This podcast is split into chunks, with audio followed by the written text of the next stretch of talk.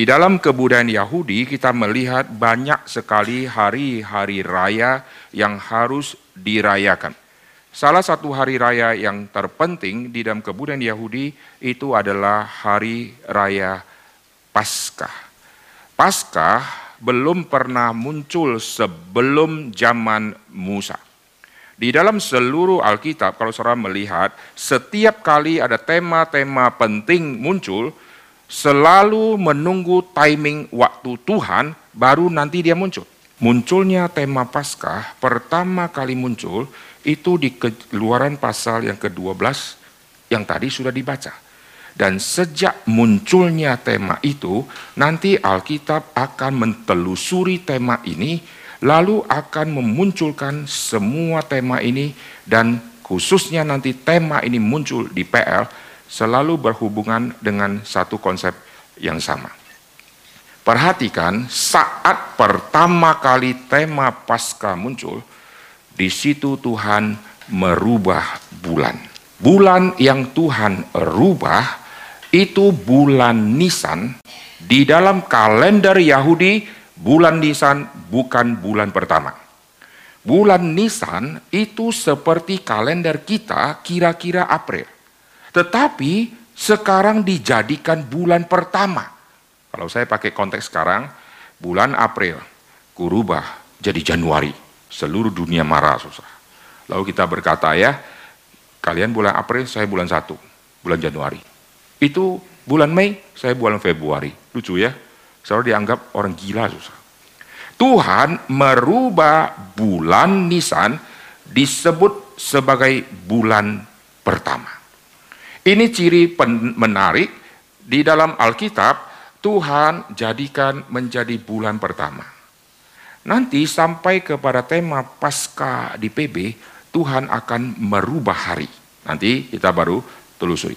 Perhatikan di tema pasca pasal 12, kita lihat satu ayat singkat di sini. Keluaran pasal yang ke-12, perhatikan ini cirinya. Ayat yang kedua, bulan inilah akan menjadi permulaan segala bulan bagimu. Mengapa Tuhan merubah bulan? Itu nanti. Lalu perhatikan konteks di dalam keluaran pasal ke-12 Tadi sudah disinggung, ini berhubungan dengan penjajahan di Mesir. Dan ini berhubungan dengan tulah. Jadi kita melihat ada peperangan yang terjadi di Mesir, baik peperangan yang Tuhan lakukan untuk menghancurkan secara fisik maupun peperangan secara rohani untuk menghancurkan semua dewa-dewa. Menghancurkan fisik, hancurkan seperti apa? Yaitu saudara lihat binatang-binatang di padang yang secara fisik Tuhan matikan. Tumbuhan-tumbuhan di padang Tuhan habiskan. Kenapa Tuhan habiskan tumbuhan? Karena orang Mesir menyembah dewa yang ada di tumbuhan dan tumbuh-tumbuhan yang ada di situ. Itulah yang sering dipakai untuk membuat atau mengawetkan mayat. Dan tumbuh-tumbuhan di padang itu dihabiskan. Lalu tanah yang begitu suci karena Mesir menganggap tanah suci, dari tanah keluar kutu. Itu bahasa aslinya. Keluar binatang kecil yang seperti kutu. Sungai yang begitu bagus, ikan-ikan bisa hidup di bawah, orang Mesir tanahnya subur, sungai yang begitu bagus, sekarang dibuat menjadi darah. Tuhan hancurkan yang fisik. Lalu saudara lihat lagi apa yang terjadi. Di balik itu ada penghancuran secara rohani. Tuhan hukum semua dewa-dewa di Mesir. Maka wilayah langit, Tuhan hukum dewa di langit. Tuhan kasih gelap gulita. Tuhan kasih hujan es. Hei dewa Ra, dewa matahari, di mana kuasamu? Sekarang sudah gelap. Kau tidurkah? Cepat bangun, cepat bangun. Tidak bisa bangun. Tuhan hukum langit, Tuhan datangkan hujan es sehingga seluruh Mesir itu setengah mati daerah panas sekarang menjadi penuh dengan es. Lalu Tuhan datangkan belalang, sapu semua habis. Karena belalang di Mesir dipercaya sebagai dewa. Tuhan datangkan kata, kata dipercaya sebagai dewa kesuburan. Lalu Tuhan habiskan semua, fisik Tuhan hancurkan, lalu ilah Tuhan mempermalukan. Setelah bicara kemenangan, mempermalukan Mesir, baru tema pasca muncul. Oke, lihat ini cirinya nanti. Lalu waktu mereka rayakan pasca, nanti ada cirinya, mereka harus makan roti, tidak beragi. Lalu mereka harus makan sayur pahit. Kenapa harus makan sayur pahit? Supaya mereka mengingat kembali betapa pahitnya hidup mereka waktu diperbudak di Mesir. Kalau saudara makan pepaya, tidak ingat betapa pahitnya nenek moyangmu dijajah di Mesir. Tidak ada hubungan ya. Tapi waktu mereka makan yang pahit, saya percaya lebih pahit dari bunga pepaya. Itu pahitnya nggak tahu kayak apa. Sehingga sekali makan mereka tahu betapa pahitnya nenek moyangku hidup. Sehingga mereka minta Tuhan bebaskan mereka. Kenapa roti tidak beragi? Karena Tuhan menginginkan kemurnian. Maka nanti pada saat Paskah, Paskah berdampingan dengan hari raya roti tidak beragi. Dan pada saat hari Paskah, mereka selain mempersiapkan kambing domba, mereka membuang semua ragi di dalam rumah, bersihkan semua ragi supaya nanti masuk di hari raya roti tidak beragi, saat itu mereka sungguh-sungguh merasa sudah dimurnikan. Nah, kalau saudara lihat nanti di dalam Alkitab, bulan yang pertama roti tidak beragi, sayur pahit, lalu ada perang dan tema Paskah ini muncul. Oke, lalu nanti apa yang terjadi? Nah, ini muncul di dalam Keluaran pasal yang ke-12. Begitu mereka keluar dari Mesir, lalu sekarang menuju ke padang gurun. Jadi, Keluaran pasal ke-12 ini konteksnya Mesir.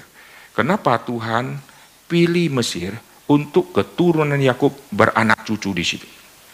Mesir adalah daerah yang adik kuasa Mesir adalah daerah yang pada saat itu tidak mungkin bisa ditaklukkan. Filistin masih kurang hebat. Filistin belum mencapai masa kejayaannya. Lalu Babel masih belum begitu hebat.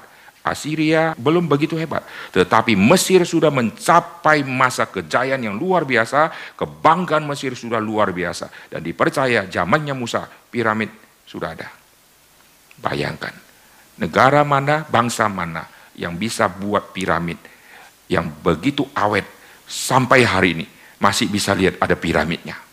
Saudara kalau buat piramid hari ini buat besok hancur. Dan mereka bisa bertahan lamanya luar biasa, itu bijaksana ilmunya bertapa tinggi. Dan sampai hari ini orang mengukur segitiganya kok bisa rapi. Zaman dulu mau ukur pakai apa susah?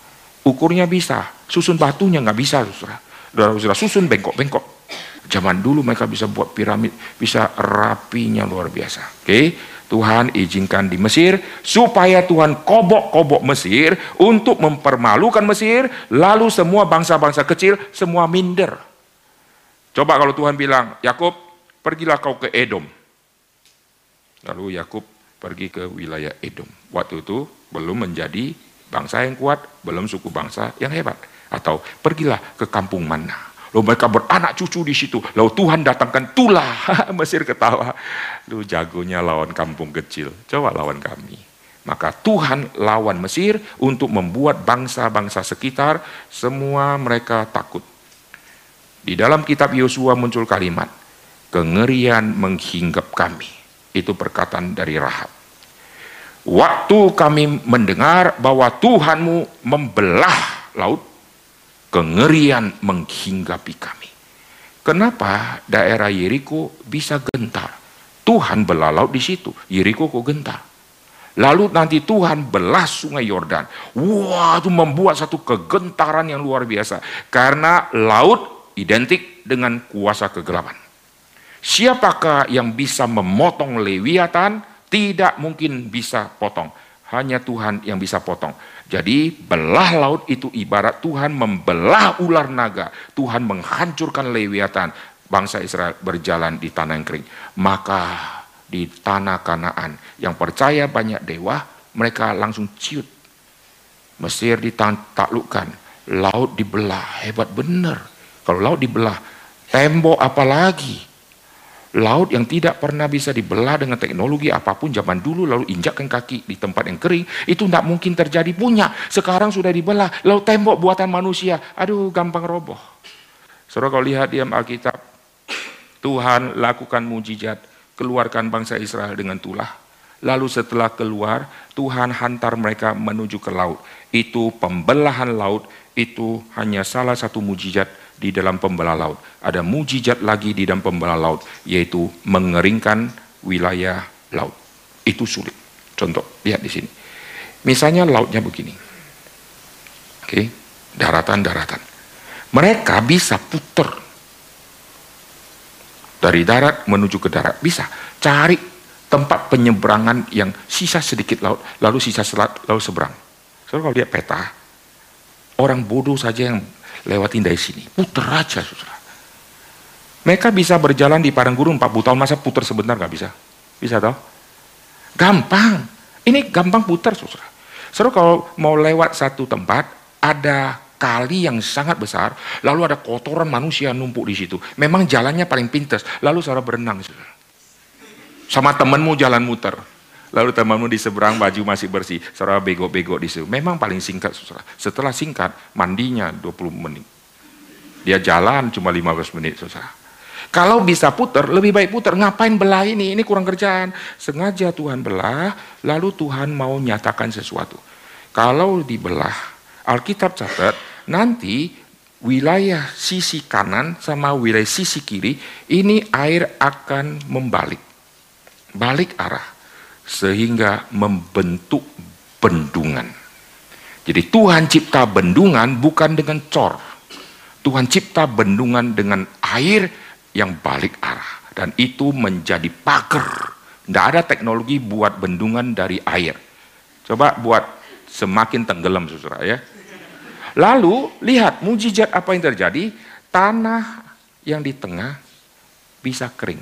Ini tidak tidak ada teknologi yang bisa keringkan tanah di tengah. Kenapa? Saudara kalau lihat, ini kanan saya air balik, kiri saya ke air balik, lalu tanah di tempat kering sama tanah di tempat ada air, tanahnya kan menyatu toh. Maka kalau saya pakai head dryer, hmm, kering begitu dia kering, air di samping kan masuk lagi kan, tanah kan basah nyerap lagi. Hmm, sampai saya tua tidak selesai selesai karena air masuk lagi tau karena tanah sebelah basah tau lihat ini bendungan ini kan tanah. Tanah ini kan basah. Kalau sini kering ini kan basahnya masuk. Air tidak masuk tapi masuk dari bawah nyerap tuh rembes tau saudara kalau ada satu tisu coba tetes di ujung kasih air agak banyak nanti dia merembes ke sini dia. Atau dia berhenti. Lo balik arah gitu Wah ini mujizat saudara. Bagaimana caranya ini bisa kering? Coba kalau tidak kering. Jutaan orang menginjakkan kaki di situ. Orang pertama masih enak, beceknya sedikit. Orang ke seratus sudah segini lumpurnya. Belum lagi kerbau ikut atau kambing ikut. Lalu dia mau mandi-mandi, gosok-gosok badan di situ. Lalu lubangnya tambah besar. Sampai orang ke satu juta.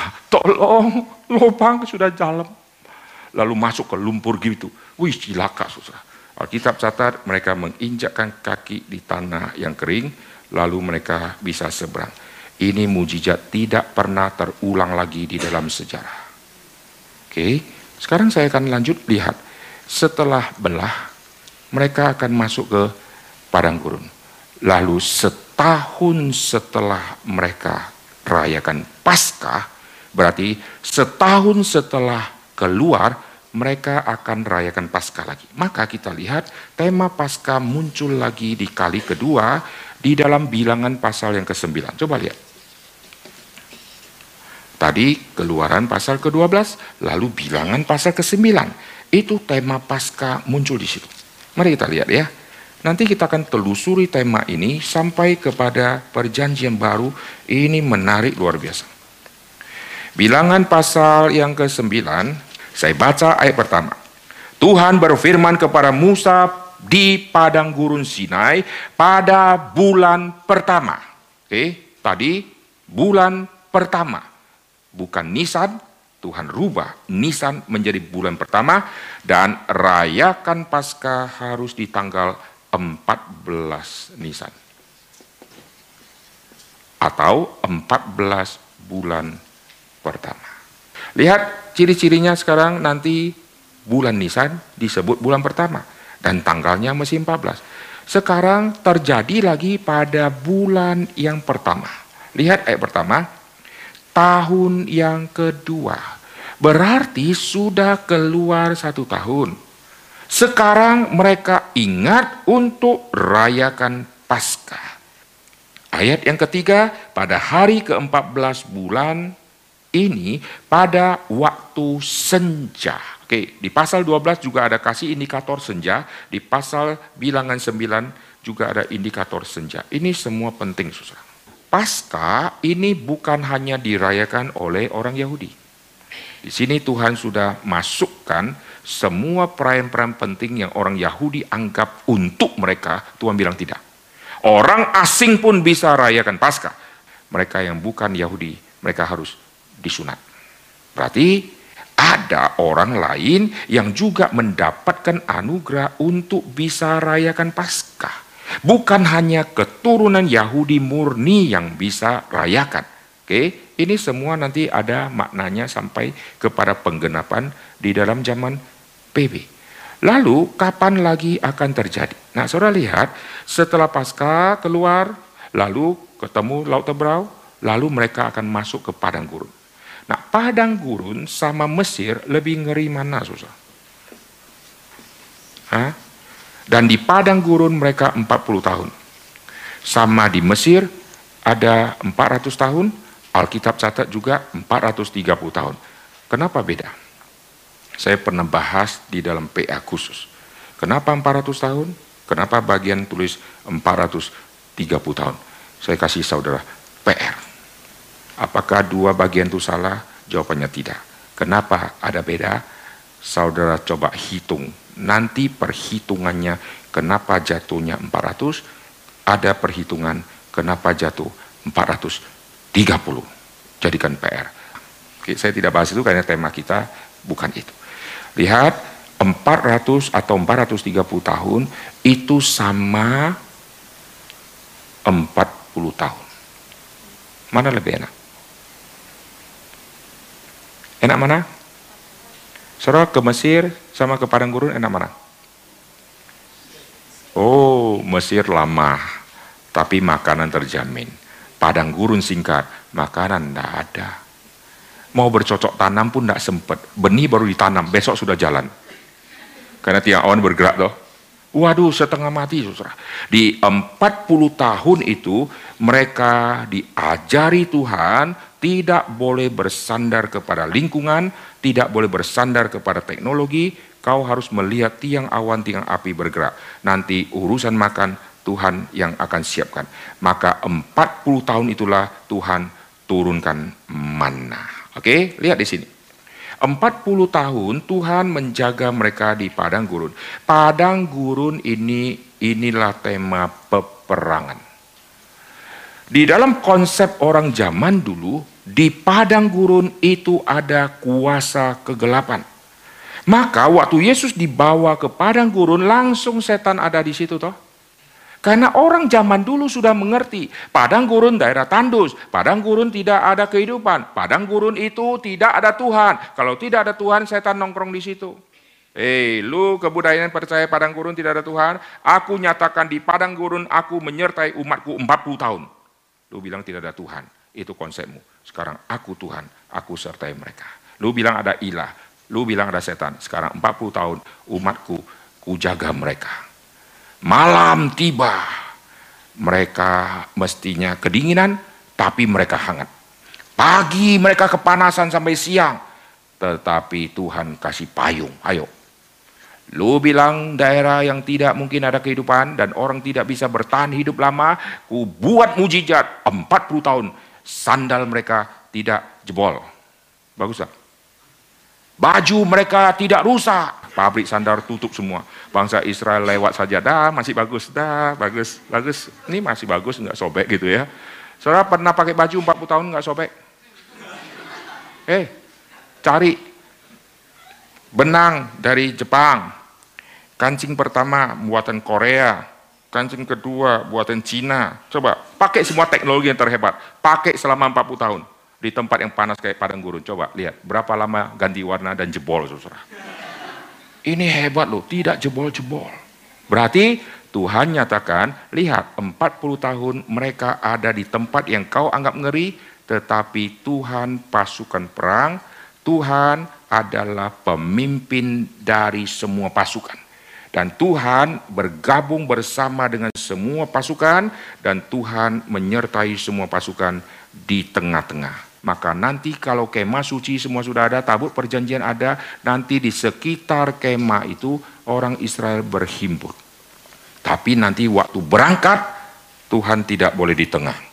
Karena Tuhan gembala, Tuhan harus di depan. Tapi nanti waktu Tuhan berhenti, nanti mereka akan keliling tempat pertemuan itu. Karena Tuhan ada di tengah-tengah umatnya. Itulah tema Immanuel. Tuhan beserta kita. Kenapa harus di tengah? Karena tengah itu center. Saudara ada di mana saja, lihatnya gampang. Kalau Tuhan ada di pojok, kasihan di pojok sana, mana Tuhan kejauhan. Tapi kalau di center, maka kita ke mana saja akan lihatnya jelas. Pohon pengetahuan yang baik dan jahat, pohon kehidupan, itu dua pohon Tuhan taruh di tengah. Kenapa? Karena lu pergi ke sisi taman Eden mana pun, lu pasti kembali ketemu dia. Di situ, lu ingat janji Tuhan, mana yang kau boleh makan, mana yang kau tidak boleh makan.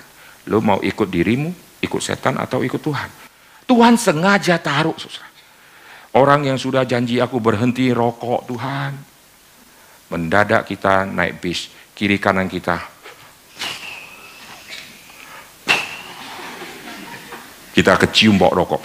Aduh Tuhan, saya sih nggak rokok, tapi saya sedot. Dia rokok pakai mulut, saya rokok pakai hidung lumayan. Susah, saudara. Aduh Tuhan kok bisa jauhkan, jauhkan. Begitu janji saya mau tobat. Eh noleh lagi, di tengah lagi. Saudara. Itu cara Tuhan. Lu betul tobat, Tuhan munculkan lagi. Oke, lihat nanti mereka berkemah, mereka akan mengelilingi kemah di mana Tuhan tinggal di situ. Nanti Tuhan akan nyatakan diri, Tuhan akan berfirman. Kalau Tuhan sudah berangkat, nanti Tuhan berjalan di depan. Karena Tuhan adalah pemimpin pasukan. Waktu berhenti, Tuhan bersama dengan pasukan dan mengkuatkan pasukan. Jadi peperangan terjadi di padang gurun secara tidak terlihat, lalu Tuhan menyertai mereka dan di tahun kedua mereka rayakan Paskah karena pasca adalah kemenangan. Saudara lihat ini tema pasca sudah menyembunyikan satu tema kemenangan, bukan kekalahan. Nanti kita akan lihat nanti perubahan tema pasca menarik. Oke, sekarang saya langsung ajak saudara untuk melihat konteks raja-raja. Mari kita lihat zaman Yosia. Saudara perhatikan di dalam kitab dua raja-raja pasal yang ke-28. Nanti di tengah-tengah saya ajak saudara lihat ada satu pasca di tengah. Sekarang saya loncat ke yang Yosia dulu untuk kita melihat ada saatnya orang Israel sudah tidak rayakan pasca. Nanti mendadak pasca dikerjakan kembali, konteksnya muncul lagi. Nanti setelah ini kita akan melihat di tengah-tengah ada tema pasca yang menarik. Dua Raja-Raja pasal ke-23. Ini di dalam zaman Yosia. Perhatikan dua raja-raja pasal ke-23. LAI kasih judul di ayat 1, pembaharuan yang dilakukan Yosia. Saya baca dulu latar belakang si Yosia ini ya. Ayat yang kedua, kemudian pergilah raja ke rumah Tuhan dan bersama-sama dengan dia semua orang Yehuda dan semua penduduk Yerusalem, para imam dan seterusnya. Dia membacakan perkataan dari kitab perjanjian. Sekarang lihat di ayat ke-21. Kemudian raja memberi perintah kepada seluruh bangsa itu, rayakanlah Paskah bagi Tuhan. Seperti yang tertulis dalam kitab perjanjian ini, sebab tidak pernah lagi dirayakan Paskah seperti itu sejak zaman para hakim memerintah. Perintah Tuhan yang harus dikerjakan di-off-kan di dalam zaman para hakim-hakim. Sepanjang zaman hakim-hakim off. Sepanjang zaman raja-raja Israel dan Yehuda semua sudah off. Di zaman Yosia, Yosia menghidupkan kembali karena sudah di dalam kitab perjanjian Tuhan sudah nyatakan harus dilakukan. Maka Yosia melakukan. Oke, kita lihat nanti ciri-ciri waktu dia lakukan. Lihat di ayat yang ke-19. Segala kuil di bukit-bukit pengorbanan, di kota-kota Samaria yang dibuat oleh raja orang Israel menimbulkan sakit hati Tuhan, dijauhkan oleh Yosia dan dalam hal ini ia bertindak tepat seperti tindakan yang di Betel. Tema Yosia, tema Paskah. Dan waktu tema Paskah ini muncul, terjadi peperangan. Peperangan secara fisik, hancurkan semua kuil-kuil penyembahan berhala yang didirikan oleh orang-orang Israel. Apa beda orang Israel di PL sama orang Yahudi di PB? Semua orang Israel di PL masih memegang patung berupa fisik. Dan mereka bukan hanya menyembah, mereka punya pabrik pembuatannya. Siapa pabriknya? Mereka sendiri. Alkitab katakan mereka sepanjang perjalanan di padang gurun, mereka membuat patung-patung. Berarti mereka pabriknya. Sudah pabriknya, jual ke orang lain, tidak laku, pakai sendiri. Buat sendiri, pakai sendiri. Sepanjang perjalanan lama, orang Israel memegang patung dan menyembah berhala. Israel kerajaan utara menyembah dewa. Kerajaan selatan Yehuda ada baik suci pun nanti mereka tetap menyembah berhala. Lalu apa bedanya sama Yahudi di PB? Setelah zaman PL selesai, Tuhan berdiam 400 tahun, itu membuat seluruh Israel bertobat dari satu sisi, yaitu tinggalkan patung fisik. Yang lain tidak ada tobat, sisanya sama. Satu saja yang bertobat, yaitu patung fisik. Maka sampai ke PB, saudara baca dari halaman pertama Matius sampai Wahyu. Adakah orang Yahudi pegang satu patung? Buatan sendiri lagi ada? Tidak ada. Itu pertobatan yang drastis setelah lewat 400 tahun mereka sekarang tidak lagi pegang patung. Bagus gak? Bagus ya? Tetapi mereka waktu tidak menyembah berhala, mereka adalah Tuhan. Mereka yang menetapkan, lu melanggar hukum Musa, matikan. Jadi semua palu fonis ada di tangan mereka. Yesus, murid-muridmu kedapatan tidak mencuci tangan jadi Tuhan dia. Jadi Tuhan palsu menghakimi Tuhan asli. Yesus berkata, anak manusia adalah Tuhan atas hari sabat. Kau beribadah di hari sabat, memanggil nama Tuhan. Dari zaman nenek moyangmu memanggil nama Tuhan. Sekarang Tuhan yang dipanggil-panggil, sudah datang. Lu mau bunuh dia. Berarti selama kau beribadah memanggil nama Tuhan, kau tidak pernah mengenal Kristus, berarti Tuhan yang kau panggil itu siapa? Berarti setan. Maka Yesus berani berkata, Bapamu setan. Wah, kalau pendeta bilang ke majelis, Bapamu setan. Majelis bilang, tunggu dua jam lagi.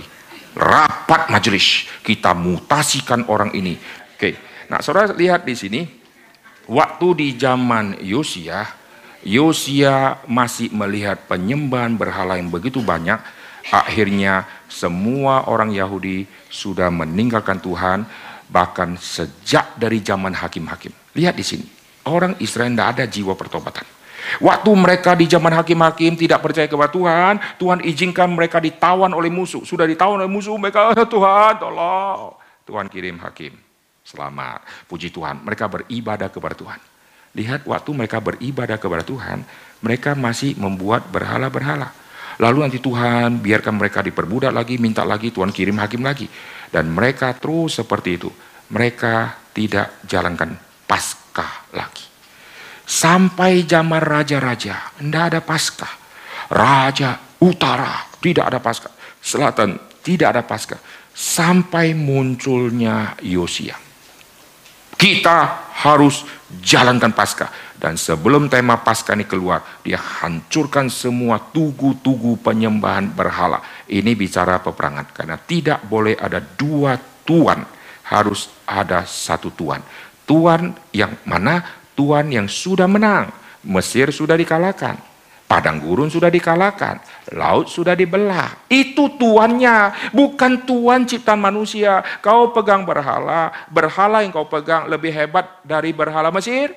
Berhala Mesir saya sudah ditumpas oleh Tuhan. Sekarang lu masih pegang berhala-berhala yang lain. Sekarang tumpas semua, bersihkan semua. Maka tema pasca di zaman Yosia muncul. Nah perhatikan antara pasca pertama, pasca kedua di bilangan, lalu pasca di zaman Yosia setelah off begitu lama, kita melihat sebelum zaman hakim-hakim, di situ ada pasca. Zaman hakim-hakim kalau mundur itu zaman Yosua. Nah, lihat di sini. Ini zaman Yosua. Di zaman Yosua muncul tema Paskah. Lihat di pasal yang kelima. Kita mundur sekarang. Lihat pasal keempat, lihat pasal ketiga. Pasal ketiga bicara seberang sungai. Oke? Setelah seberang sungai Yordan, lalu nanti pasal kelima Pasal kelima itu tentang hari Paskah. Lalu pasal kelima ayat ketujuh. Anak-anak mereka yang telah dijadikan ganti mereka, mereka itulah yang disunat Yosua. Sebab mereka belum bersunat karena mereka tidak disunat dalam perjalanan. Sekarang saya kasih gambaran gampangnya.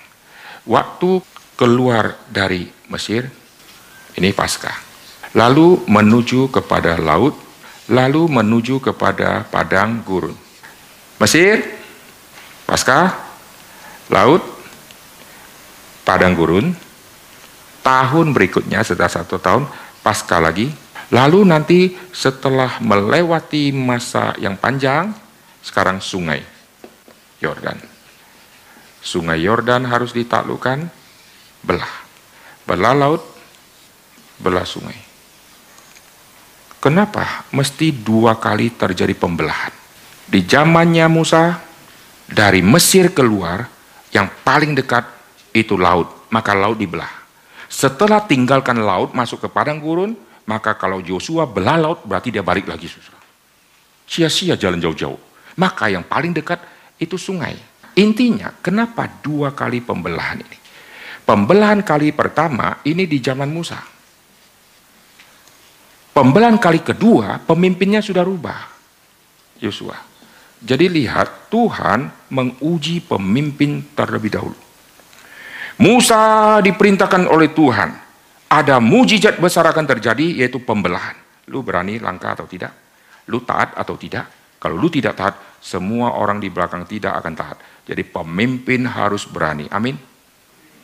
Sekarang pemimpin yang berani sudah mati. Penggantinya Yosua Yosua membawa semua yang lain-lain, waktu Yosua membawa semua yang lain-lain, Yosua jiwanya berani, yang lain-lain belum diuji. Sekarang belah sungai. Yosua jalankan karena Yosua dipercaya orang yang dulu di dalam zaman awal dia adalah generasi pertama karena waktu itu dia sangat muda. Berarti dia juga pernah injakkan kaki. Kalau laut saja aku sudah injakkan kaki, Masa sungai aku tidak berani? Tetapi yang lain-lain, semua yang ikut Yosua, ini yang lahir di generasi padang gurun di sini. Yang tidak pernah tahu lagi injakkan kaki, yang tidak pernah tahu lagi sejarah yang dulu karena mereka sudah lahir di padang gurun. Selama 40 tahun mereka berjalan, capek, tapi beranak cucu terus. Wih, subur dia. Selalu kalau capek, enggak nafsu gitu ya. Lalu makanya ada honeymoon toh, Pergilah kau, matikan handphone. Dua bulan kau di situ, pulang hamil. Mesir pakai cara siksa supaya tidak bisa beranak. Siksa, kasih capek, kasih capek. Supaya laki-laki sudah pulang. mah tidur aja lama nggak kuat lagi. Nah, besok lagi kasih capek, kasih capek sehingga tidak produksi anak.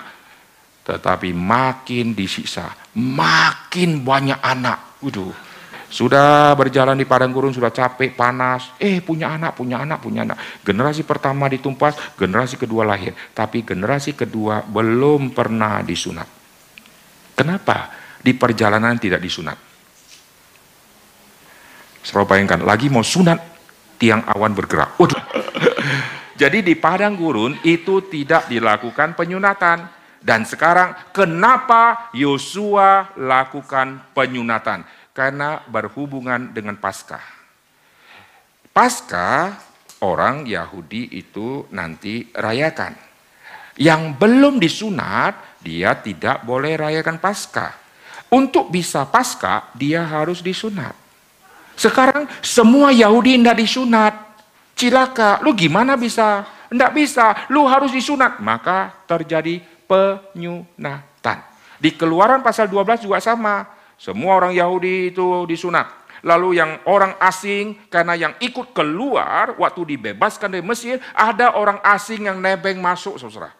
Mereka bisa ikut, maka mereka harus disunat juga. Abraham disunat, Abraham menerima perjanjian dia disunat, tetapi orang lain, budak-budak, anak-anak yang lahir di rumahmu, budak belian, itu juga disunat. Berarti mereka juga terlibat.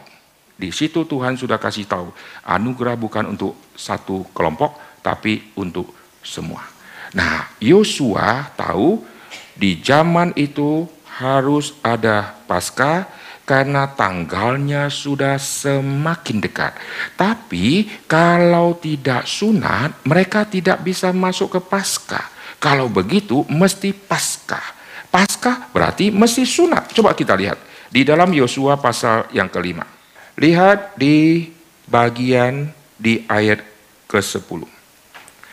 Pasal 5 ayat 10. Sementara mereka berkemah di Gilgal, orang Israel merayakan Paskah pada hari ke-14. Sama ya. Pada bulan itu. Itu bulan pertama. Pada waktu petang. Ya, ya tadi waktu senja, senja petang. Di dataran Yeriko. Berarti sudah dekat. Maka nggak mungkin belah laut. Kalau belah laut balik lagi dia. Muter lagi pergi ke tempat yang dulu Musa itu namanya cari masalah, saudara ya. Ini sudah di dataran Yeriko, maka yang dihadapi itu sungai. Lihat ayat ke-11. Pada hari sesudah Paskah mereka makan hasil negeri itu yakni roti tidak beragi dan berti gandum pada hari itu juga lalu berhentilah mana itu pada keesokan harinya. Jadi orang Israel tidak beroleh mana lagi. Itu saat Paskah yang menutup turunnya manna. Kalau begitu, manna bukan harapan yang sesungguhnya. Manna bisa ada awal pemberian, bisa ada jatuh tempo pemberian. Kau hidup tidak tergantung dengan mana, mana itu diberikan 40 tahun. Tetapi pasca bukan terikat 40 tahun, pasca harus terus dikerjakan. Karena ada berhubungan dengan matinya domba dan kau harus konsumsi daging pasca. Orang Yahudi makan daging. Ada orang tanya saya begini, Bapak, orang Kristen vegetarian atau makan daging lebih bagus? Bukankah Adam dan Hawa vegetarian? Kenapa orang Kristen makan daging? Lahap, akhirnya kolesterol mati. Saudara kalau orang Kristen, saudara jawabnya apa? Saudara hamba Tuhan jawabnya apa? Hmm? Saudara mau vegetarian atau makan daging? Saya jawabnya gampang. Kalau Adam vegetarian, silakan kamu ikut Adam, saya ikut Yesus. Karena Yesus makan ikan, Orang Yahudi itu makan daging, saudara. Domba pasca yang dikorbankan itu nanti ada bagian tertentu yang mereka harus konsumsi. Berarti lihat, pasca kau harus jalankan. Mana sudah stop. Nanti pasca harus. Eh zaman hakim-hakim tidak ada pasca. Di zaman Yosia diingatkan kembali lagi ada pasca. Oke, nanti saya masuk ke situ. Sekarang lihat polanya ya. Jadi Mesir, lalu pasca. Perang, kalahkan Mesir, masuk pasca, lalu hadapi laut. Tuhan menang atas laut. Padang gurun bagaimana? Padang laut cuma sebentar, lu lihat cuma sebentar. Padang gurun setiap hari lu lihat 40 tahun, lu kalah atau tidak? Tuhan taklukkan padang gurun untuk menyatakan tiang awan tidak pernah meninggalkan umat Tuhan. Oke, lalu apa yang terjadi? Sampai kepada padang gurun sudah satu tahun mereka berjalan. Sekarang masuk ke tema pasca lagi. Ya, jadi pasca yang kedua sebelumnya perang dulu dan menang. Masuk pasca. Lalu setelah pasca hadapi depan Sungai Yordan. Sungai Yordan harus ditaklukkan. Masuk pasca sekarang. Ya, ya. Dia terus berputar-putar seperti ini Masuk ke pasca, ini tadi juga pasca, dan ini juga pasca. Nah, begitu masuk ke pasca di zaman Yosua, di depannya tembok Yeriko atau Kanaan. Susah nggak? Setelah Kanaan ditumpas habis, semua pasca berhenti. Kenapa? Karena orang Israel gila sudah tidak ada musuh. Negeri sudah diraih, kita mau ke mana lagi? Mereka tidak tahu di tanah Kanaan godaannya banyak Meskipun sudah tidak jalan kaki ke laut, tidak jalan kaki ke padang gurun, mereka sudah stay, sudah pagi kafe, sudah pagi kafe, sudah enak-enak, sudah nyaman-nyaman. Ini sudah akte kami, gitu ya, sudah balik nama di notaris, kami sudah tenang-tenang, tidak usah mutasi-mutasi lagi. Mari kita selesaikan dengan happy ending. Maka mereka lupa ada peperangan, sehingga mereka hidup bergaul dengan orang-orang Kanaan yang tidak ditumpas habis maka nanti terjadi percampuran semua dewa-dewa yang sudah dimengerti oleh orang-orang Israel. Di Mesir mereka adopsi dewa-dewa lalu sampai ke Kanaan mereka nanti adopsi lagi dewa-dewa baru di Kanaan. Maka mereka meninggalkan Tuhan mereka beribadah nanti kepada dewa langit dewa macam-macam. Dan mereka hidupnya semakin gila di Kanaan karena mereka melihat dewa-dewa di situ jenisnya lain lagi maka nanti Tuhan akan tumpas orang Israel. Caranya gimana? Zaman hakim-hakim Tuhan bangkitkan bangsa lain, habisi mereka. Sudah habisi mereka, mereka berdoa minta tolong, Tuhan kirim hakim-hakim. Dan mereka lupa Pasca sudah mau tiba, lu kok tidak rayakan pasca? Ah, enggak usah, usah, lalu mereka lupa, setahun lebih setahun, hakim-hakim sudah lewat, zaman raja-raja, udah enggak peduli, enggak, lupa, tidak ada orang yang mengikatkan lagi, sampai nanti kepada zaman Yosia.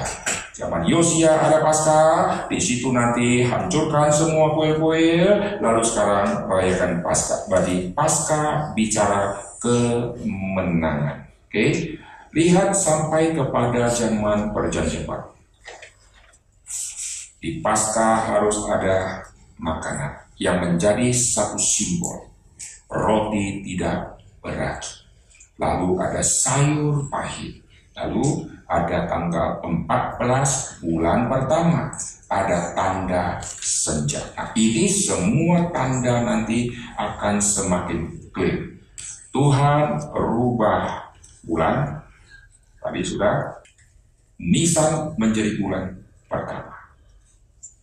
Jadi bulan pertama itu adalah Nisan. Lalu ada domba dan domba harus jantan. Oke? Domba tidak boleh cacat. Domba harus dikurung. Ini saya listkan semua ya domba harus dikurung dari tanggal 10 sampai 14 bisa. LAI salah kasih terjemahan di kitab keluaran. Bukan kurung 14 hari. Tanggal 10 kurung sampai tanggal ke-14. Bukan kurung selama 14 hari. Dikurung tanggal 10 lalu sampai 14. Nanti 14 diperiksa, oke, okay, tidak bercacat, potong potongnya pada saat senja. Oke, jadi tadi ada makan roti, lalu ada sayur pahit. Inilah kebiasaan yang dilakukan di PR. Sampai kepada PB, kita melihat Yesus waktu lahir, Yesus juga rayakan Paskah. Yesus rayakan Paskah pasti di bulan Nisan sama karena Yesus lahir dalam kebudayaan Yahudi harus tunduk. Maka Yesus harus disunat kan? Karena Yesus sudah disunat maka perayaan Paskah Yesus pasti ikut. Kalau Yesus tidak disunat dia mau ikut sunat dulu. Yesus sudah disunat sejak umur 8 hari. Dan Yesus boleh mengikuti Paskah. Maka kita lihat nanti tema Paskah. Waktu Yesus lahir ke dunia nih, Yesus pasti ikuti, ikuti, ikuti sampai Paskah terakhir sebelum Yesus mati. Tadi pasca terakhir Yosua sudah ada di pinggiran mau masuk ke tanah Kanaan. Setelah sampai ke situ mereka rayakan pasca lalu berhentilah makanan yaitu stop mana itu saat terakhir sebelum masuk ke tanah perjanjian. Oke, sekarang lihat. Yesus di hari Paskah waktu Yesus kecil sama, masih pola kayak sampai di kali Paskah terakhir. Karena Yesus berkata, aku tidak akan makan Paskah ini lagi. Karena tahun depan Paskah, Yesus sudah tidak ada. Kan sudah naik surga, kok? Jelas ya? Maka dia bilang, ini Paskah terakhir. Lihat, di Paskah terakhir itulah Yesus menghentikan semua makanan. Di saat Yosua, Tuhan menghentikan mana. Waktu Tuhan menghentikan mana di zaman Yosua, Tuhan tidak munculkan makanan pengganti mana. Sampai kepada Tuhan Yesus, Yesus menyatakan dirinya sebetulnya pengganti mana. Nenek moyangmu makan mana. Dan mereka semua yang makan, mereka mati. Berarti mana itu bukan yang sesungguhnya yang Tuhan mau artikan. Tapi kalau kau makan roti yang turun dari surga, karena mana itu turun dari langit, maka mana dianggap ini turun pemberian dari surga. Roti yang turun dari surga, itu roti yang kau makan, nenek mau makan, mati lagi, mati lagi, mati, mati, mati. Sekarang lihat, ini roti dengan bentuk tunggal. Dialah roti yang turun dari surga. Barang siapa makan dagingku. Ah, kalau makan roti oke, okay. makan daging, minum darahku. Dia pembicaraan tentang makanan. Yesus menyetop makanan yang model lama. Yesus memberikan makanan yang jenis baru. Dan perayaan malam terakhir itu malam yang tidak pernah ada di dalam tradisi Yahudi. Dengar di sini. Tidak pernah ada yang tradisi Yahudi persiapan Paskah. Lalu terjadi perkumpulan dari beberapa anggota keluarga, lalu mereka memecahkan roti. Lalu minum sesuatu yang dari cawan. Tidak pernah ada. Yang ada mereka apa? Roti tidak beragi diolah, lalu mereka makan, mereka makan serupai. Ini semua simbol-simbol akan dihentikan pada saat nanti pasca yang terakhir, yaitu Yesus yang akan menghentikan semua itu dengan berkata, inilah tubuhku yang kupecahkan bagi. Yesus memberikan makna baru di dalam tema Paskah. Dan waktu Yesus memecahkan roti, tidak ada di dalam kebudayaan zaman perjanjian lama Orang yang mencakar lalu berkata, inilah tubuhku. Semua orang bilang, enggak, ini adonanku. Aku yang adon Bapak. Tapi Yesus berkata, inilah tubuhku yang kupecahkan bagimu. Dan Yesus menyuruh mereka mengulangi makan ini. Oh PL kau harus jalan ke pasca setiap ini, setiap ini, setiap ini, setiap 14 Nisan tanggal 14. Sekarang Yesus perintahkan kau harus lakukan ini. Setiap kali kau lakukan, kau harus mengingat akan aku. Hah? Mengingat domba dong, mengingat Mesir dong, mengingat sayur pahit dong, betapa pahitnya kau di Mesir. Tidak usah ingat, itu semua bayang-bayang. Kau harus ingat aku. Maka hari Pentakosta nanti orang-orang yang sudah dengarkan khotbah Petrus, nanti orang-orang di situ berkumpul, senantiasa berkumpul, lalu pecahkan roti. Loh, ini tradisi dari mana? Nggak ada di PL. Orang-orang dari suku Yehuda, suku ini kumpul ya kumpul, pecahkan roti. Itu ada? Nggak ada itu. Sekarang mereka ada tradisi baru memecahkan roti. Kenapa? Karena mereka melakukan perintah dari Kristus. Ini ada makanan baru. Makanan baru ini, ini yang Yesus ajarkan, yaitu pecahkan roti untuk mengingat Yesus. Roti itu bukan sama dengan Yesus. Kalau roti itu sama dengan Yesus, berarti kita punya dagingnya Yesus. Beranikah saudara punya daging Yesus. Saudara, saya kasih contoh begini. Apa kita sudah mati? Terus sayang sekali sama papa. Lalu datanglah si mama. Anakku, kau sayang papa kan? Papa luka saja kau nangis. Papa sudah mati. Mama sudah potong sepotong kecil dagingnya papa. Makanlah. Dia makan atau dia pria histeris. Wah, aku mencintai papa. Aku makan. Beranikah seorang makan dagingnya Yesus? Kalau kita berani, berarti kita terlalu nekat. Ini hanya simbol. Ini tubuhku yang kupecahkan. Lihat rahasia kemah ini. Yesus mati, dia dimatikan. Setuju? Eh, setuju kan? Setuju. Yesus dibunuh. Setuju? Kalau begitu, kematian Tuhan Yesus karena inisiatif manusia kan? Alkitab katakan begini. Yesus ditangkap, oke. Okay. Yesus dibunuh, oke. Okay. Yesus disalibkan, oke. Okay. Yesus dihukum mati, oke. Okay. Berarti semua dari sudut manusia. Sekarang saya bahas dari sudut Tuhan. Yesus ditangkap. Wah hebat ya yang menangkap. Sekarang saya balik. Kalau Yesus tidak pergi ke Yerusalem, lu mau nangkap siapa? Kan Yesus berkata, saatku sudah tiba, aku mau ke Yerusalem. Muridnya jangan, jangan, aku harus pergi. Kalau Yesus tidak pergi, lu mau nangkap siapa? Biar ya, sekarang. Lalu waktu Yesus sudah ditangkap, kalau Yesus hari itu menghilang, bisa tidak? Oh, Yesus pernah dibawa ke tebing mau dicampakkan, lalu mendadak Yesus pergi dari mereka. Loh, gampang sekali pergi. Sekarang di Borgol, langsung Yesus hilang. Gampang. Tapi dia tidak pergi. Karena dia tidak pergi, maka kau bisa borgol. Kalau dia pergi, lu mau borgol siapa?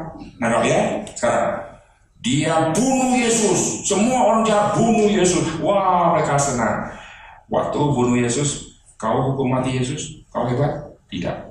Yesus yang menetapkan kapan dia harus mati. Dia di sini. Kalau saya penjahat yang difonis mati, jam matinya saya pasti sudah ditentukan. Contoh ya, saya seorang penjahat teroris yang sudah difonis mati. Contoh, tanggal 14 Nisan misalnya ya. Lalu kesepakatan kalau di Indonesia ditetapkan mati jam 11, molor-molornya bisa jam 2, saudara.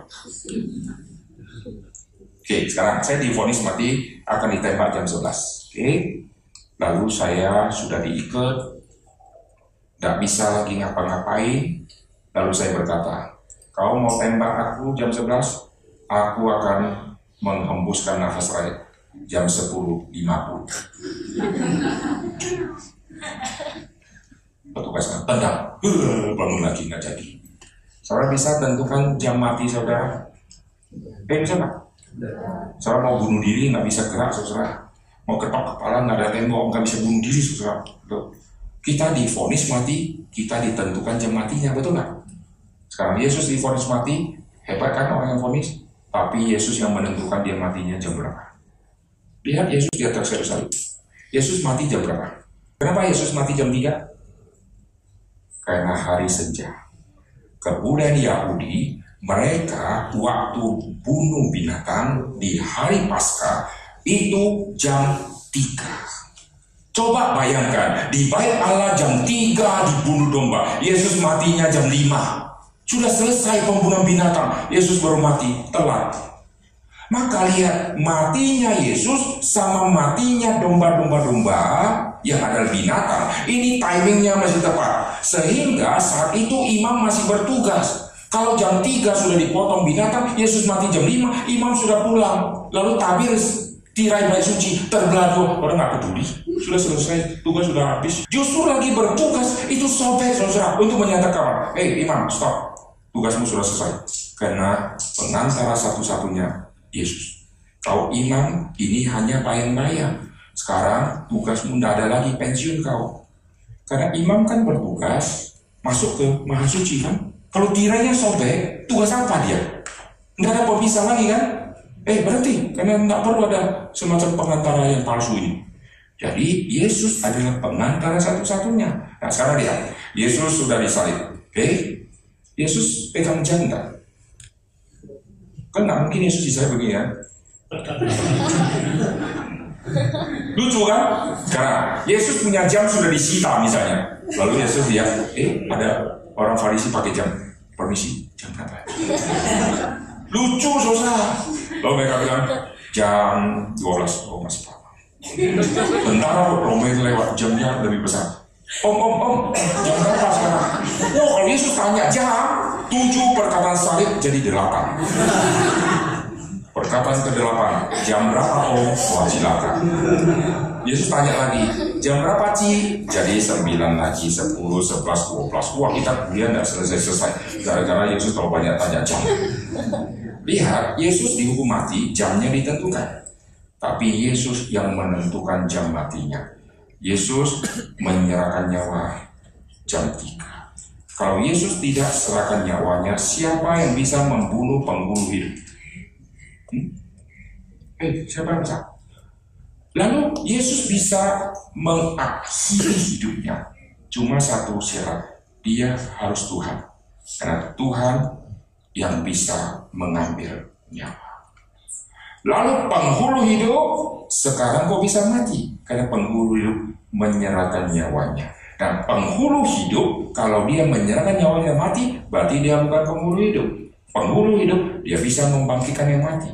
Maka Yesus bisa bangkitkan orang mati. Kalau penghulu hidup mati, jadi penghulu hidup sendiri waktu mati gimana kebangkitannya? Maka Alkitab catat Yesus menyerahkan nyawa, Yesus mengambilnya kembali. Yesus membangkitkan diri sendiri.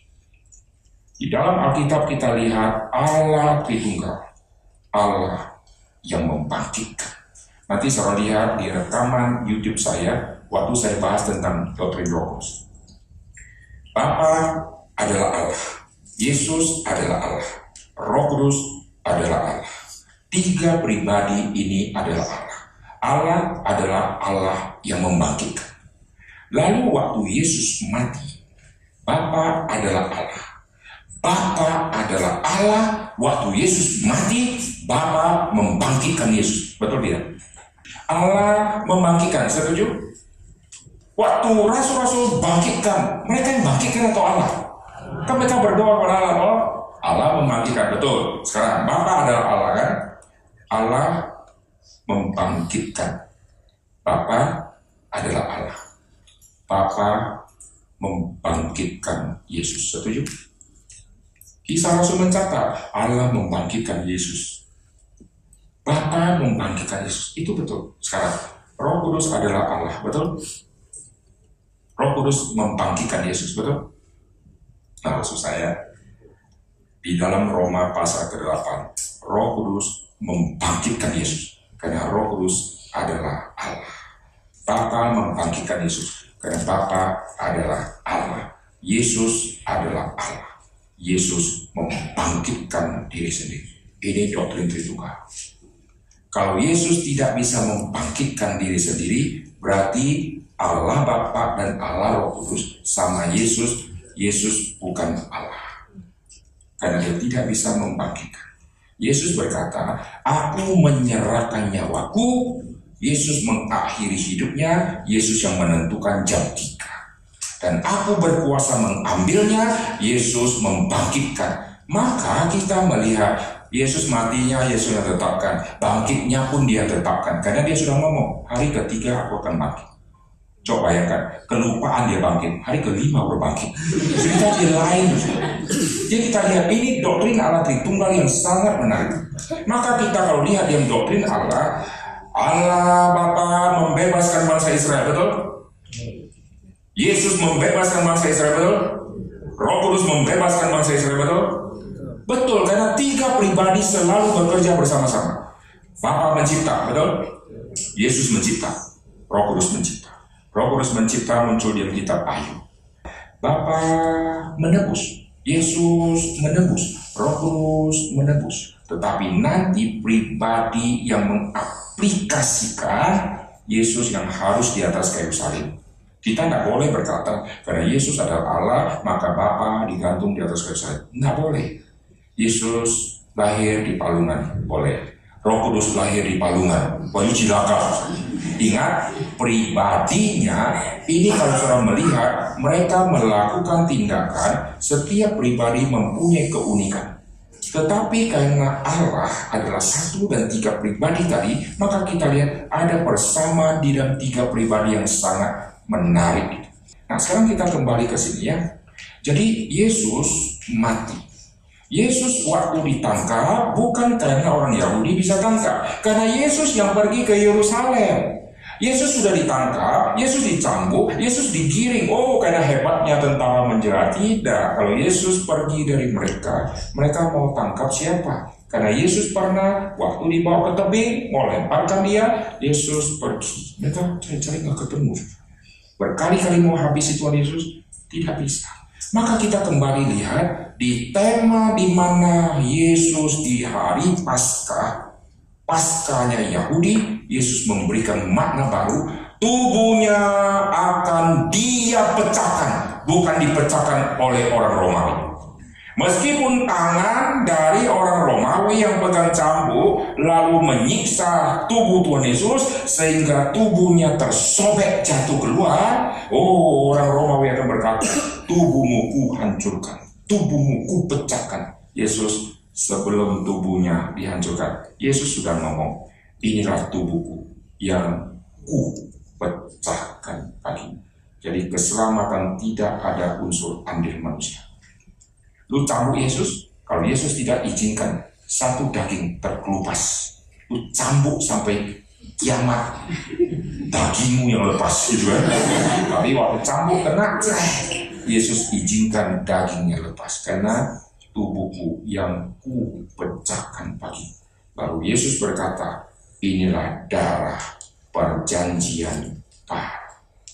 Jadi kematian Tuhan Yesus menggenapkan seluruh tema Paskah di PL. Kematian Tuhan Yesus menggenapkan darah yang menjadi tema penting di dalam korban Paskah. Yesus kenapkan di dalam diri. Perhatikan tentang darah. Di dalam PL, kenapa tidak boleh makan darah? Orang-orang tidak belajar baik-baik, mereka kejebak di situ. Guru via tidak boleh makan. Darah itu Tuhan siapkan untuk masuk ke tema yang sangat penting. Bukan tidak boleh makan darah, tetapi nanti harus makan. Tapi kapan? Lihat di sini. Darah yang tidak boleh dimakan di PL itu nanti dikasih keterangan. Darah itu harus dicurahkan ke tanah. Waktu dicurahkan ke tanah, dia kasih keterangan begini. Darah dicurahkan di sekitar mesbah. Lalu darah dicurahkan di atas mesbah. Sekitar mesbah dan di atas mesbah. Maka Yesus harus alirkan darah dan darahnya harus mengalir di sekitar mesbah. Waktu Yesus dicambuk, dicambuk, dikiring darah terus netes. Perjalanan menuju Golgota itu sebelum naik ke salib, darah sudah dicucurkan di sekitar mesbah. Maka maksudnya? Dan darah harus dicurahkan di atas mesbah. Dan di atas kayu salib itulah mesbah. Itulah korban yang akan dikorbankan. Dan darah diteteskan di atas mesbah. Jadi darah tidak boleh kau makan, dan darah kau harus curahkan ke tanah. Kau harus curahkan ke tanah. Sekarang orang tidak makan darah. Waktu dia cuci binatang itu, darahnya dibuang ke wastafel. Nggak cocok. Dia harus ke tanah. Hmm. Hmm, samain kan? Pasca dombanya harus dipotong di hari senja. Nanti orang-orang Yahudi ambil kebiasaan itu jam 3. Maka jam 3 di bait Allah sama jam 3 di Bukit Golgota itu domba Paskah, ini domba-domba Paskah. Maka Paulus berkata, domba Paskah telah disembelih. Dan waktu Yesus mati jam 3, tabir bait suci itu terbelah dua, berarti sedang ada tugas di situ. Imam-imam sedang bertugas, dan domba Paskah yang sejati adalah Kristus. Maka Yesus berkata, barang siapa makan dagingku dan minum darahku, dia akan beroleh hidup selama-lamanya. Sejak saat Yesus katakan kalimat itu, kita melihat ada pengertian baru yang sudah Tuhan nyatakan. Nanti Yesus ditangkap, Yesus mati. Nah, lihat sekarang perkembangan tema tentang Paskah. Tadi Paskah dua bulan, domba jantan, maka Yesus harus laki-laki. Yesus harus tidak bercacat. Maka darah Yesus tidak boleh ada unsur cacatnya. Tapi heran, kematian Tuhan Yesus justru kematian fisik yang bercacat. Saya kasih contoh begini. Saya kalau sebagai imam di PR, saya melihat domba cacat atau tidak, saya tidak tanya dia, lu sudah berdosa menipu Tuhan? Sudah, dosa. Enggak lain, cacat. Waktu lihat domba cacat atau tidak, tidak tanya rohaninya si domba. Yang dilihat apa? Matanya. Besar sebelah, kecil sebelah. Kakinya jalannya begini. Wah, ini ada kudis. Jadi lihat fisiknya. Lalu yang tambun-tambun, wah, mati kau. Nah, ini lolos. Yang jelek-jelek-jelek, enggak apa Yesus secara fisik justru cacat. Kenapa? Sobek. Dan muka mengerikan. Tidak seperti manusia saya lihat ya, perubahan tema domba menuju ke orang. Domba yang binatang menuju ke Kristus. Terjadi pembalikan. Domba yang dibunuh harus yang sehat-sehat. Yesus justru disobek-sobek, dicampur-campur, dikasih mahkota terus. Kepala sudah bolong-bolong begini, muka tidak seperti manusia lagi. Justru ini yang sah. Kenapa? Karena kuncinya bukan di fisik, kuncinya di dalam maka darah Yesus yang dicurahkan itu adalah darah yang tidak bercacat dan yang tidak bernoda. Itulah yang membebaskan. Lalu Yesus mati, nanti Yesus bangkit. Perhatikan, Yesus bangkit di hari pertama minggu itu. Kenapa tulis hari pertama minggu itu? Jadi di dalam satu minggu ada harinya yang pertama. Dan hari yang pertama itu adalah hari Minggu. Dia lihat, di dalam satu minggu ada hari yang pertama. Kita orang Indonesia hari yang pertama Senin. Maka bedanya kita sama orang Yahudi beda di mana? Orang Yahudi hari pertamanya Minggu. Kita hari pertamanya Senin. Hari pertama Minggu itulah hari kebangkitan. Yesus bangkit di hari pertama dan itulah hari Minggu. Lalu di hari Minggu, hari sukacita atau duka cita? Semua rasul, semua murid berduka cita. Ini kekristenan yang sekarang. Hari Minggu ada sukacita. Mana senyumnya? Duka cita dia. Hari Yesus bangkit itu hari sukacita. Semua murid duka cita. Maka hari pertama waktu pagi-pagi sahabat sudah lewat, wanita-wanita pergi ke makam. Cari apa? Cari mayat. Berarti Yesus belum bangkit dan Yesus tidak bangkit. Maka lesu tidak ada pengharapan. Lalu malaikat kasih tahu sudah bangkit. Wah, mulai pengarang muncul mereka balik ke Rasul. Rasul masih bergabung. Kasih tahu kepada mereka dua Rasul Petrus dan Yohanes lihat sudah lihat kasih tahu ah dua orang Emmaus kecewa di minggu pertama itu hari pertama malamnya dua murid Emmaus yang sudah sore pulang lalu Yesus muncul menampakkan diri Lalu Yesus celikkan mata rohani mereka. Waktu mereka pulang dengan lesu, setelah dicelikkan, lalu mereka pulang ke Yerusalem dengan bersuka cita. Lalu bicara kepada Rasul, Rasul-Rasul tidak percaya. Hari Minggu adalah hari kemenangan. Amin. Setiap hari Minggu itulah hari kebangunan rohani. Sekarang orang datang ke gereja hari hari tidur. Waktu nyanyi matanya meleh, waktu khotbah.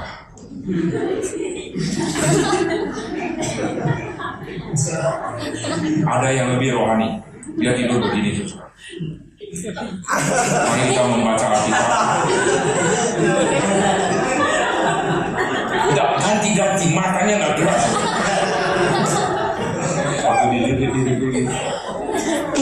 Saudara.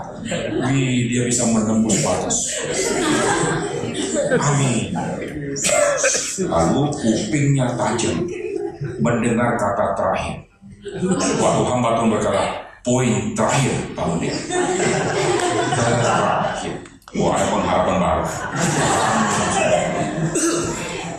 Gereja hari Minggu itu adalah hari kebangunan. Maka kita lihat hari pasca di PL Tuhan rubah bulan. Karena bulan pertama berarti dari nol menuju satu. Nol menuju satu itulah tema pencipta. Nanti saudara bisa lihat di YouTube saya sudah update mengenai nol ke satu. Saya khotbah di hari kebaktian duka cita. Saya khotbah bahasa Ibrani khotbah kata Adam, khotbah kata 0 ke 1, 1 ke 0, 0, 0, dan 1, 1. Karena yang mati umur 100 tahun. 1, 0, 0. Saya bahas 0 dan 1. Angka 0 menjadi 1 itu dari tidak ada menjadi ada. Maka angka 1 selalu permulaan. Angka 1 selalu dimulai oleh Tuhan. Maka Aleph di dalam bahasa Ibrani adalah angkanya satu. Alef itulah yang dipakai untuk kata Elohim. Dan alefnya di depan. Karena satu. Tuhan adalah yang pertama. Waktu Adam, Adam mesti alef di depan. Karena Allah yang mencipta. Lalu ditambah dan. Dan artinya darah. Jadi Adam kau manusia, kau manusia bisa ada karena ada unsur alef, ada unsur ah, Allah yang mencipta. Lalu menciptanya manusia dan dan itu darah. Berarti Allah sama darah. Darah di sini bicara materi, darah di sini bicara manusia yang berdarah. Dan Tuhan hidupkan manusia menjadi manusia yang hidup. Dan harus ada darah, harus ada Allah. Maka kita lihat di dalam diri manusia harus ada darahnya Tuhan. Barulah engkau disebut hidup darahnya Kristus. Amin. Pasca di PL, bulan Nisan Tuhan rubah menjadi bulan pertama. Hari di mana orang Yahudi beribadah adalah hari ketujuh, hari Sabat. Kita nanti akan melihat munculnya tradisi baru orang beribadah di hari pertama. Itu menjadi hari Minggu. Nah, ceritanya begini. Ya, ya. Di dalam zaman Tuhan Yesus, Yesus itu orang Yahudi bukan? Yahudi toh? Karena Yahudi, maka hari sabat Yesus masih masuk ke sinagog. Lalu rasul-rasul bagaimana? Rasul-rasul Yahudi kan, maka mereka masih merayakan sabat, maka masih masuk ke sinagog. Sinagoge, lalu mereka masih masuk ke bait Allah. Sekarang, Waktu Yesus sudah mati dan bangkit, Injil keselamatan sekarang sudah dinyatakan dengan kemenangan Kristus yang mati dan bangkit.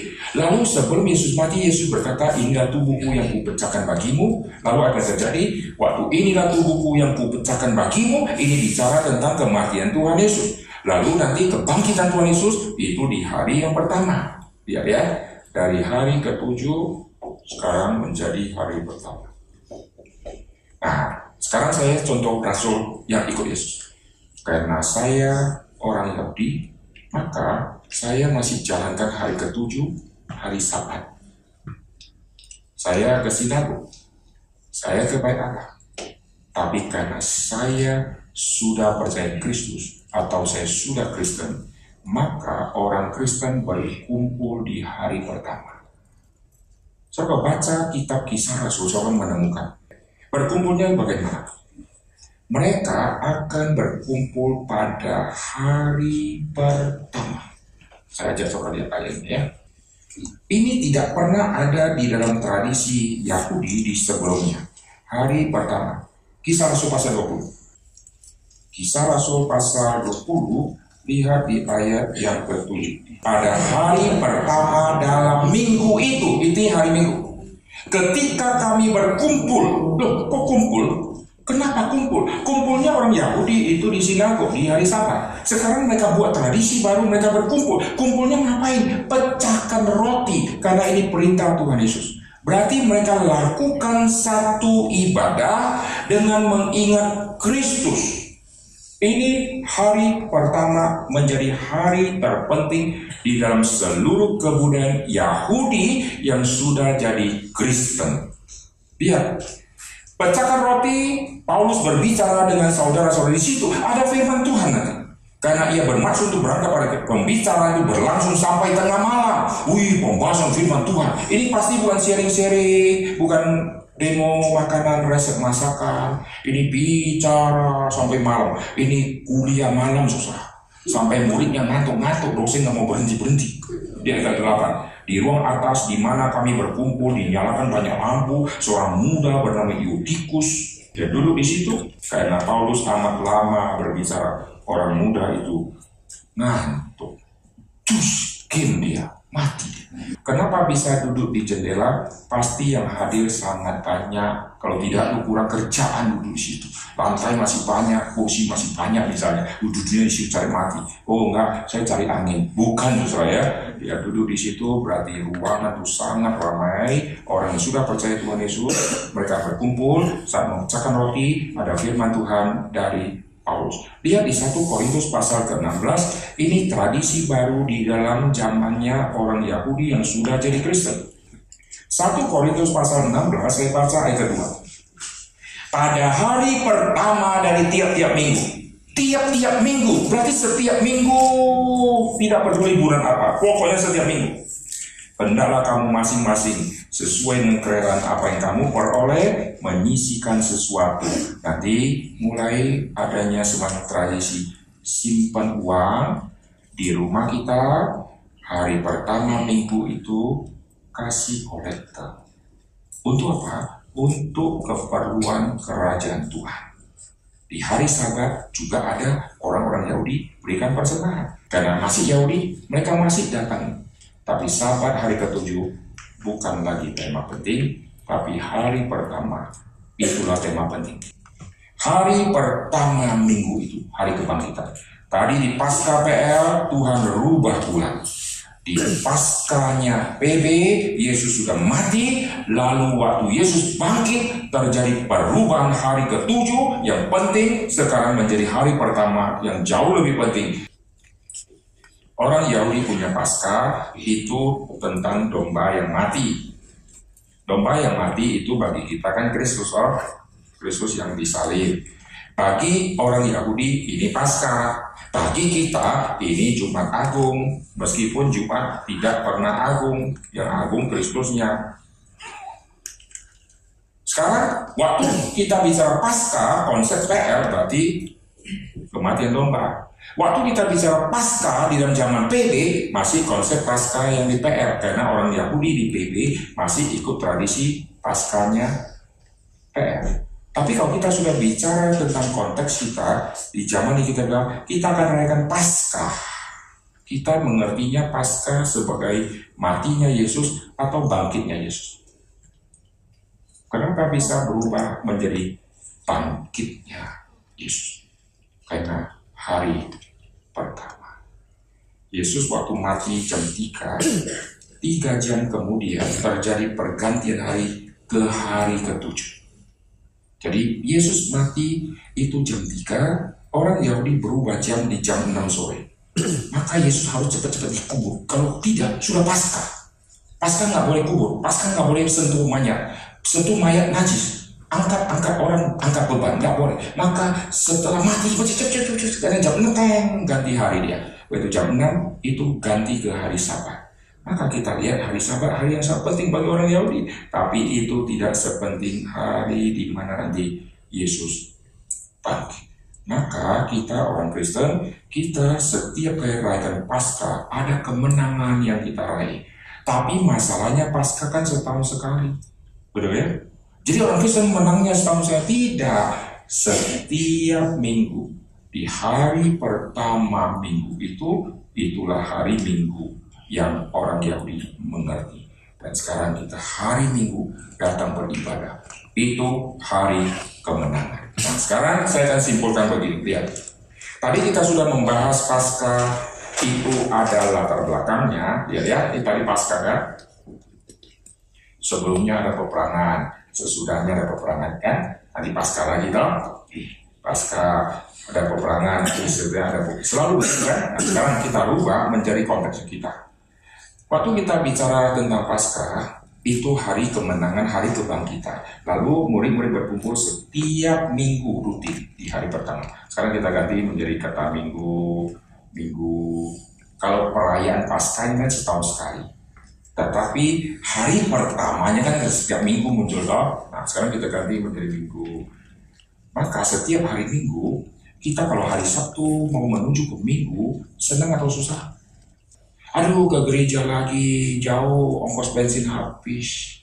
Mestinya setelah memasuki Senin, Selasa, Rabu, Kamis, Jumat, Sabtu, hari Sabtunya senang luar biasa karena hari pertama mau tiba. Amin. Kita waktu ada ibadah hari sukacita dan pendeta waktu berkhotbah harus berapi-api karena itu hari kebangunan. Hari Yesus bangkit dari pagi sampai malam itu hari penginjilan. Yesus terus mengajak murid-murid untuk mengenal siapakah dia. Ini lo aku lo, ini lo, ini lo, cucu cucu cucu lo, ini aku, ini lobang lo, ini lobang. Oh Thomas tidak ada di situ. Maka delapan hari kemudian itu jatuh di minggu lalu. Sekarang lihat di sini. Hari pertama Yesus bangkit, hari Minggu yang pertama itu hari Minggu Yesus bangkit, lalu Yesus bertemu dengan murid-murid, lalu murid-murid sudah dikasih tahu ini aku loh, ini ini ini ini. Thomas tidak ada di situ delapan hari kemudian itu jatuh di hari Minggu. Lihat, hari pertama, kedua, ketiga, keempat, kelima, keenam, ketujuh, delapan. Oke, sekarang hari pertama Minggu. Minggu, Senin, Selasa, Rabu, Kamis, Jumat, Sabtu, Minggu. Delapan hari kemudian, waktu murid-murid berkumpul lagi. Kumpulnya kenapa tidak di Sabat? Kok kumpulnya di hari Minggu? Saat itulah Thomas hadir. Saat itulah Yesus menyatakan kepada Thomas, cucu. Saat itulah Thomas mengaku siapakah Yesus. Jadi hari Minggu, kalau firman Tuhan sudah tidak lagi bicara Injil, itu bukan kebaktian yang sesungguhnya. Karena banyak kebaktian sudah tidak lagi bicara Kristus. Yang bicarakan nggak tahu apa saja. Setiap minggu hari kebangunan. Amin. Saudara kalau nanti kelak jadi pendeta, setiap hari minggu itu menguatkan iman jemaat. Karena jemaat sudah lewati satu minggu terakhir itu, itu peperangan sudah dimenangkan. Sekarang menyongsong minggu sukacita. Siapkan mereka dengan firman Tuhan untuk menghadapi peperangan di minggu depan. Lalu setelah itu menang lagi, ketemu lagi, kasih cas lagi. Firman Tuhan yang terbaik. Nanti masuk peperangan lagi, peperangan. Sampai kapan? Sampai kita ketemu sama Tuhan. Maka kita sebagai orang Kristen, waktu mengerti tema ini, kita bersyukur ada hari yang Tuhan siapkan untuk kita datang kepada Tuhan. Kalau kita lolos di hari Minggu, saudara lolos untuk hari yang lain. Saudara jangan gila. Oh, kalau hari Minggu tidak datang, tidak dengar firman Tuhan, minggu depan juga masih bisa. Lolos satu kali minggu, saudara kehilangan ketopong perisai yang akan membentengi saudara untuk menghadapi semua kesulitan di depan. Sudah lewati kesulitan, saudara berkata, aku tidak usah lagi. Sudah, sudah, sudah berkali-kali aku gratis. Nggak bisa. Handphone kalau makin sering dipakai, makin jarang dicas atau makin sering dicas. Kalau saudara tidak mau dipakai Tuhan, maka saudara tidak perlu dicas. Tapi kalau saudara merasa, aku anak Tuhan yang harus sering dipakai Tuhan, saudara harus sering dicas. Amin. Amin. Oke, okay. saudara sekalian, kita akan menyimpulkan bagian ini. Jadi kita sudah melihat pentingnya pasca PL tidak sepenting tema yang Yesus masukkan yaitu di malam perjamuan terakhir. Itulah tema yang Yesus rubah menjadi pasca harus mengingat aku. Bukan mengingat sayur pahit, bukan mengingat domba, bukan mengingat tanggal 10 dan semua ingatlah akan aku. Maka tanggal 10 sampai 14 waktu domba dikurung untuk membuktikan dirinya itu domba layak atau tidak. Itu masa yang paling penting. Dan di masa itulah tanggal 10 misalnya Yesus masuk ke Yerusalem. Di tanggal 10 itulah Yesus dipelu-elukan. Wah, Hosana, Hosana dan sejak tanggal 10, Yesus akan dikerjain habis-habisan.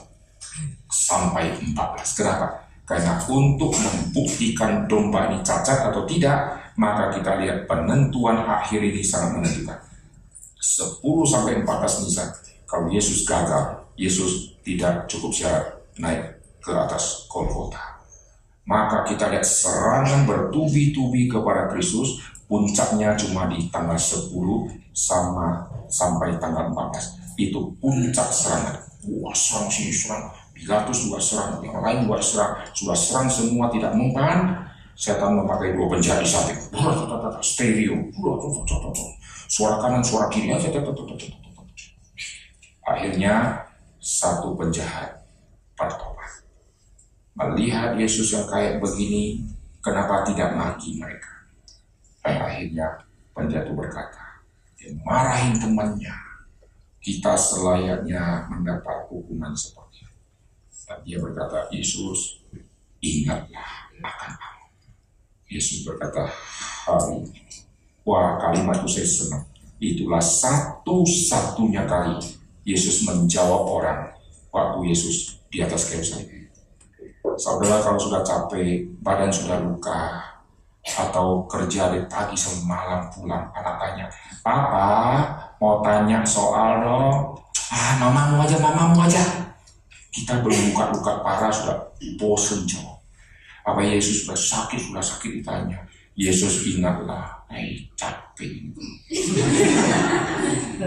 eh Yesus jawab hari ini engkau bersama-sama dengan aku di wah di sini kita lihat anugerah Tuhan luar biasa. Oleh sebab itu, kita sebagai hamba Tuhan mesti belajar baik-baik, lalu minta kekuatan Tuhan untuk mengisi semua kebutuhan jemaat. Itu kuncinya adalah hari Minggu. Hari Minggu, saudara dengar firman Tuhan yang salah. Selama Senin, Selasa, sampai Sabtu, saudara aplikasikan firman yang salah. Saudara dengar khotbah yang merendahkan iman saudara Senin setelah masuk ke dunia kerja setelah tidak punya pegangan. Kita akan akhiri ya kita berdoa. Bapak dan Saudara kami berterima kasih untuk waktu yang Tuhan sudah berikan bagi kami. Tuhan ampuni kami, orang-orang Kristen yang sudah tahu kebenaran, tetapi kami orang yang malas mengabarkan Injil. Oleh sebab itu beri kepada kami persiapan yang matang, hati yang cukup luas, untuk bisa menerima semua panggilan Tuhan, semua beban yang Tuhan berikan. Terima kasih Tuhan untuk kesempatan pada hari ini. Terima kasih untuk waktu yang Tuhan berikan. Dengar doa kami dalam nama Tuhan Yesus. Kami berdoa. Amin.